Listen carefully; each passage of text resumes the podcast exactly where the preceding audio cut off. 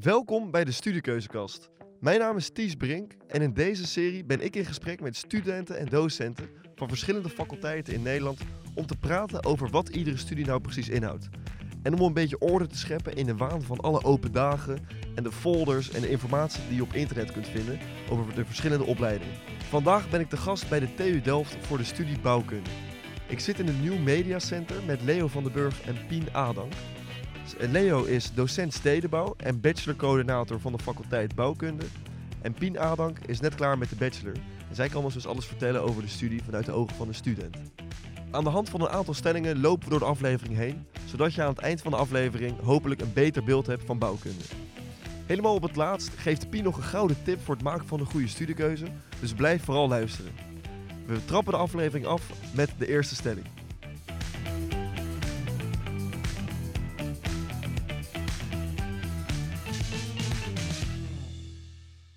Voor de bachelor bouwkunde moet je goed kunnen tekenen en knutselen. Ehm, een beetje. ja, je krijgt er les in. In het, eh, in het eh, tekenen. En ook in het, ja, jij zegt knutselen. Dat doet wel een beetje pijn als je dat zegt. Sorry, Pien. maar ehm, eh, we zijn heel veel bezig ook met maquettes bouwen, composities maken, dat soort dingen.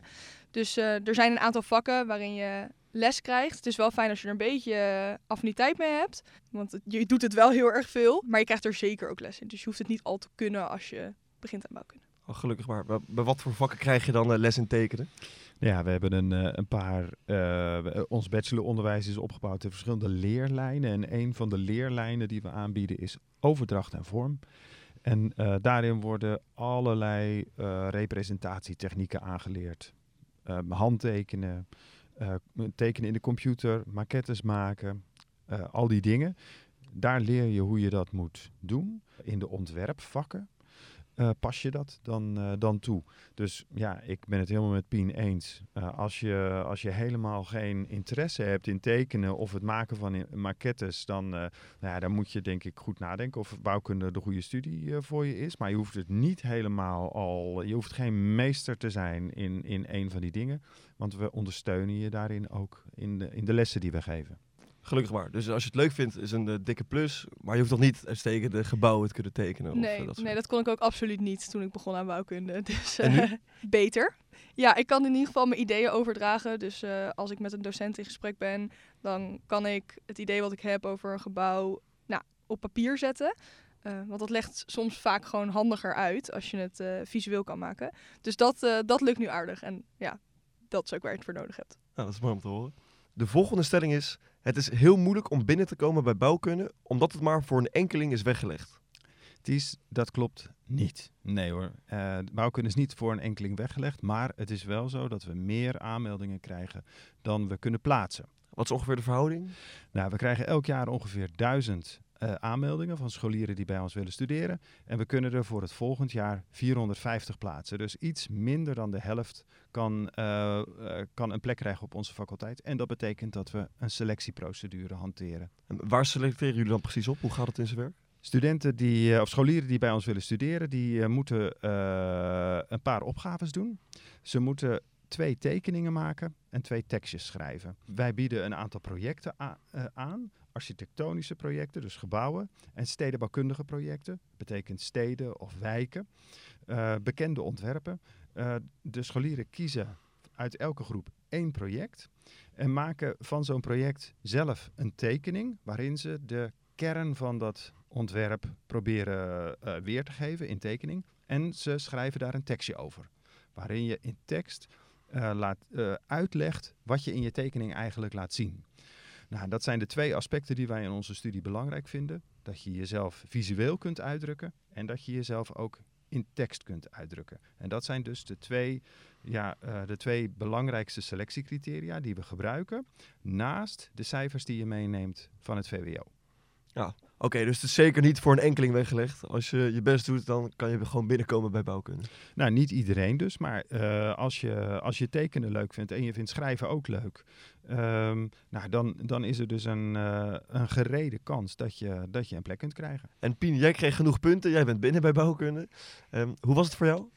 Ja, klopt. Ik, ehm, eh, dat is natuurlijk een zenuwslopend moment dat je daar dat je dan gaat laden op de tijd dat je weet dat het online komt om te kijken of je binnen bent gekomen. En super blij dat je binnen, binnen bent dan, want je hebt er hard voor gewerkt. Ehm, want je krijgt die opdracht inderdaad dan thuis stuurt. Ik vond het best wel spannend, want ja, het hangt er wel een beetje vanaf of je toegelaten wordt of niet. En je kiest niet voor niets voor zo'n studie. Tuurlijk. En die opdracht zelf dan, hoe was dat om te doen? Uh, leuk om te doen. Ook wel spannend, want er ligt een beetje druk op. Mhm. Ehm, eh, maar ik vond het heel erg leuk om te doen. Dus ik heb inderdaad eh, ook zo'n architectonisch en stedenbouwkundig project. En ik heb toen de O2 Arena in Londen gekozen. En eh, Barcelona, weet ik nog als stad. Zo. Nou, dat blijft, me nu, dat blijft me nu nog steeds bij. heeft indruk gemaakt. Ehm, dus daar heb ik bijvoorbeeld aan gewerkt toen. En ja, bij mij was de opdracht alweer net iets anders dan dat Leo nu beschrijft. Dus je ziet al door de jaren heen... Uiteraard, het blijft ja, evalueren blijft dat, ja, want ik moest bijvoorbeeld een motivatiebrief schrijven daarnaast. Dus daar kwamen mijn schrijfvaardigheden weer in terug. Het ging allemaal goed. Ja, het ging heel goed. Ja, want eh, ik zit hier nu als bouwkundestudent eh, een podcast eh, op te nemen. Ja, Met een diploma bouwkunde kun je alleen architect worden. Nee, dat klopt niet. Nee, dat klopt. eh, nee, ook die stelling daar kan ik het niet helemaal mee eens zijn. Alweer niet. Nee, nee. Eh, het is wel zo dat de meeste studenten bij ons, de grootste groep studenten, kiest eh, de afstudeerrichting architectuur. Maar er is nog steeds een grote groep studenten die een van onze andere afstudeerrichtingen gaat doen. Of zelfs een van onze andere masteropleidingen gaat doen. Er is een grote diversiteit van dingen die je kunt doen in de, in de master. Eh, variërend van de hele grote schaal van het landschap tot de hele kleine schaal van het bouwkundige detail. Ehm, en samen dekken al die richtingen eh, de, ja, de breedte van eh, de bouwkunde En kan je maar voorbeelden noemen? Wat voor beroepen horen erbij? Nou, als je bijvoorbeeld stedenbouw gaat doen, eh, dan kun je gaan werken bij een gemeente bijvoorbeeld. Ook bij een stedenbouwkundig ontwerpbureau, maar ook bij een gemeente of bij de provincie. Eh, als je, bij een, als je eh, afstudeert in de bouwtechnologie, kun je op een ingenieursbureau gaan werken. Als je afstudeert in management in de built environment, dan kun je gaan werken bij een, bij een consultancy firma of bij een, management, bij, bij een managementbureau. Ehm, maar zelfs als je niet per se echt in de bouwkunde verder gaat, dan zijn er met de skillset die je bij ons leert nog steeds allerlei interessante beroepen mogelijk. Bijvoorbeeld eh, zijn mensen die ik ken, die zijn illustrator eh, geworden. Eh, juist eh, omdat ze goed eh, in beelden hun gedachten kunnen uitdrukken. Of er zijn mensen die in de ICT werkzaam, gegaan, werkzaam zijn ge- ge- ge- gegaan in de softwareontwikkeling voor, voor de bouwkunde bijvoorbeeld. Nou, Mhm. zo zijn er allerlei dingen die je kunt doen naast architectuur. Ja, maar er zijn natuurlijk ook middelbare scholieren die expres bouwkunde kiezen omdat ze graag architect willen worden. Zeker. Wat moet je dan doen? Nou, dan doorloop je dus eerst de bachelor bouwkunde. Dat is een brede opleiding waarin je kennis maakt met alle verschillende aspecten van, eh, van de bouwkunde. Eh, en daarna kies je een afstudeerrichting, een afstudeertrack. En dat kan bijvoorbeeld zijn architectuur. En als je architect wilt worden, dan doe je dus dat. Maar als je stedenbouwer wilt worden, dan kies je de afstudeertrack stedenbouw of bouwtechnologie of eh, een van onze andere richtingen. Klinkt allemaal heel deftig, Pien. Wat wordt jouw, jouw track? Ehm, ik eh, heb net gekozen om eh, de architectuur eh afstuderen track te gaan doen.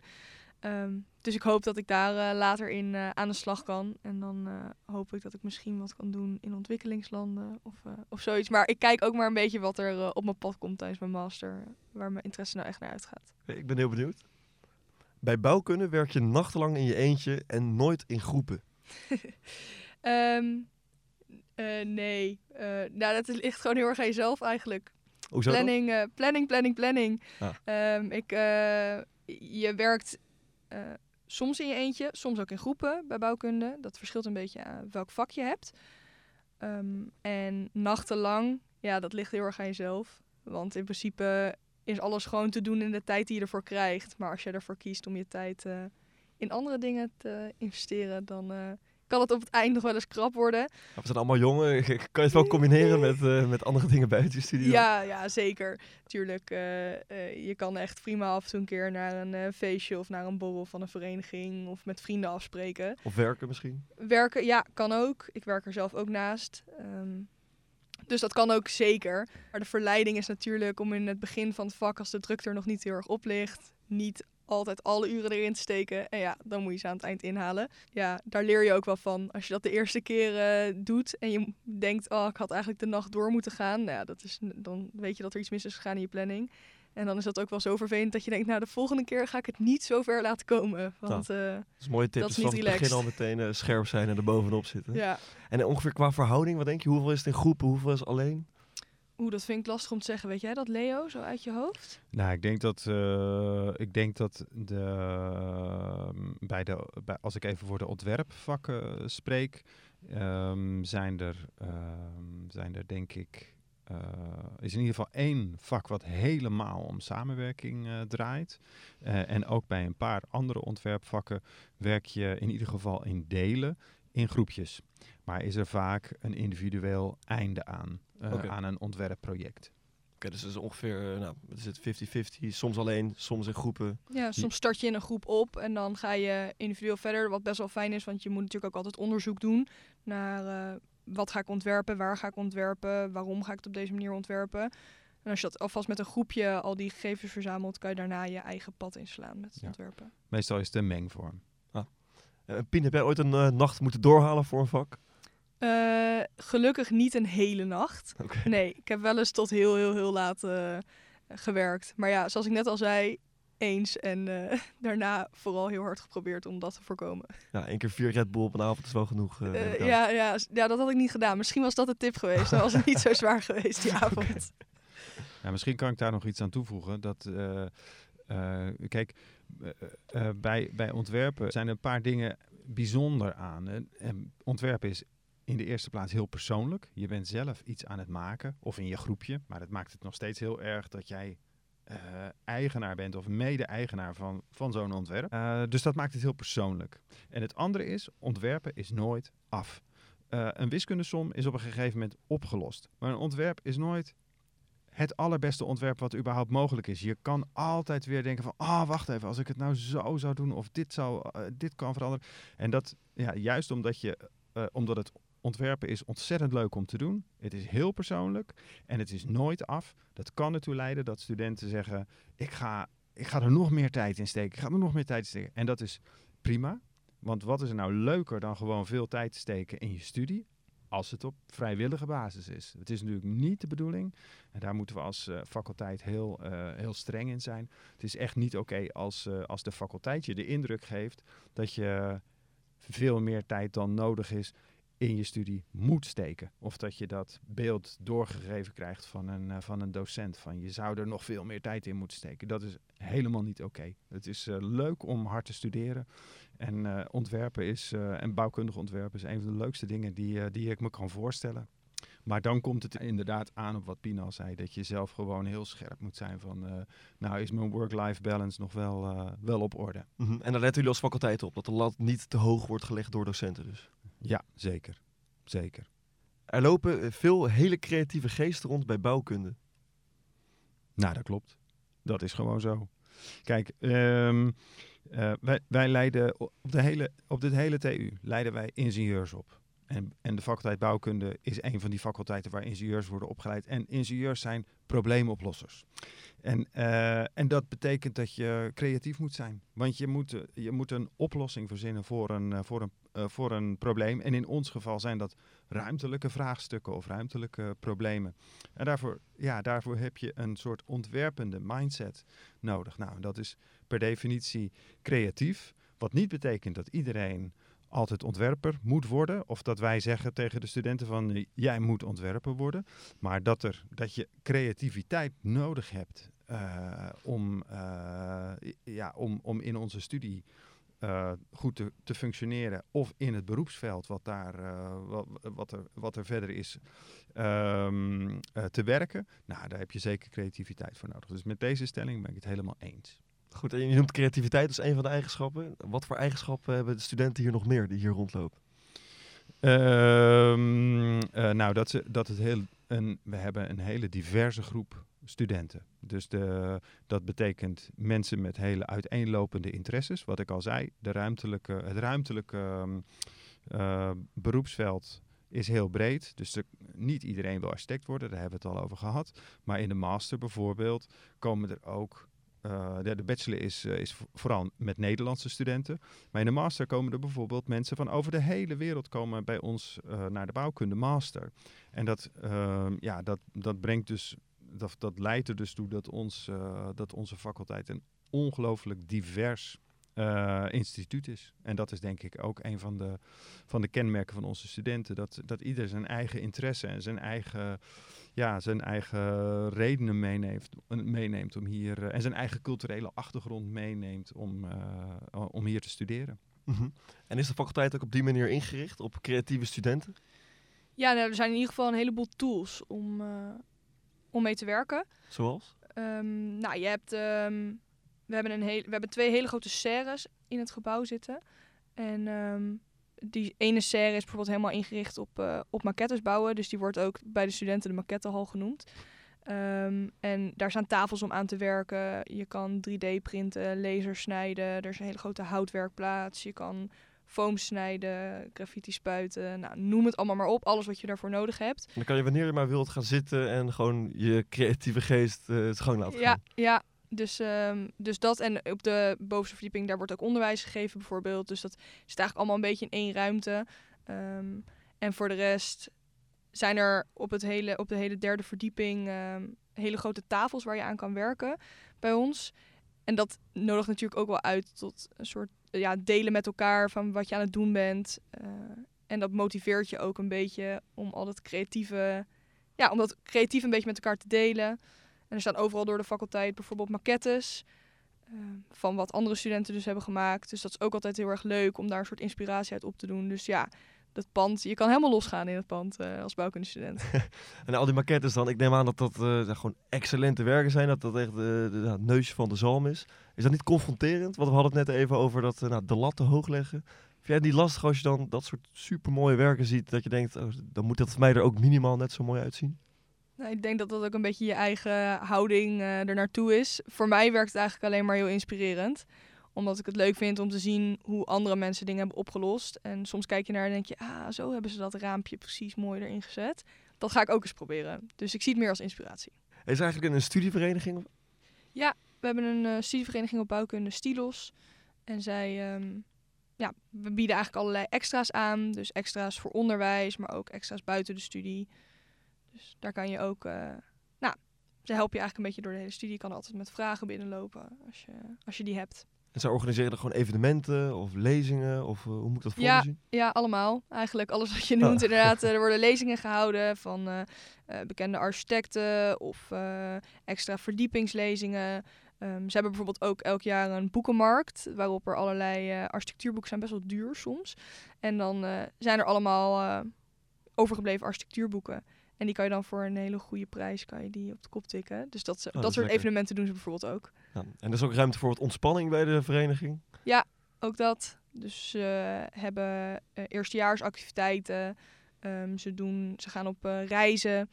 Ehm, ze organiseren bijvoorbeeld in het eerste jaar een ouderdag. Dus dan kan je je ouders meenemen naar de faculteit om dat te laten zien. En dan moeten je ouders ook zo'n ontwerpopdracht doen. Dus dat is altijd best wel, eh, best wel een beetje grappig.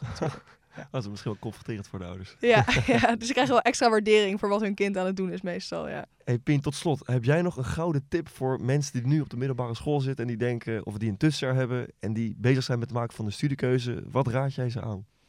Wat mij heel erg geholpen heeft, ik heb deze tip ook weer eh, gekregen van iemand anders toen ik eh, bezig was met mijn studiekeuze. Maar wat mij, mij heel erg geholpen heeft, is om te kijken naar de vakken die je krijgt. Eh, want vaak op een open dag krijg je een praatje over nou, waar gaat deze studie om, wat, wat leer je uiteindelijk.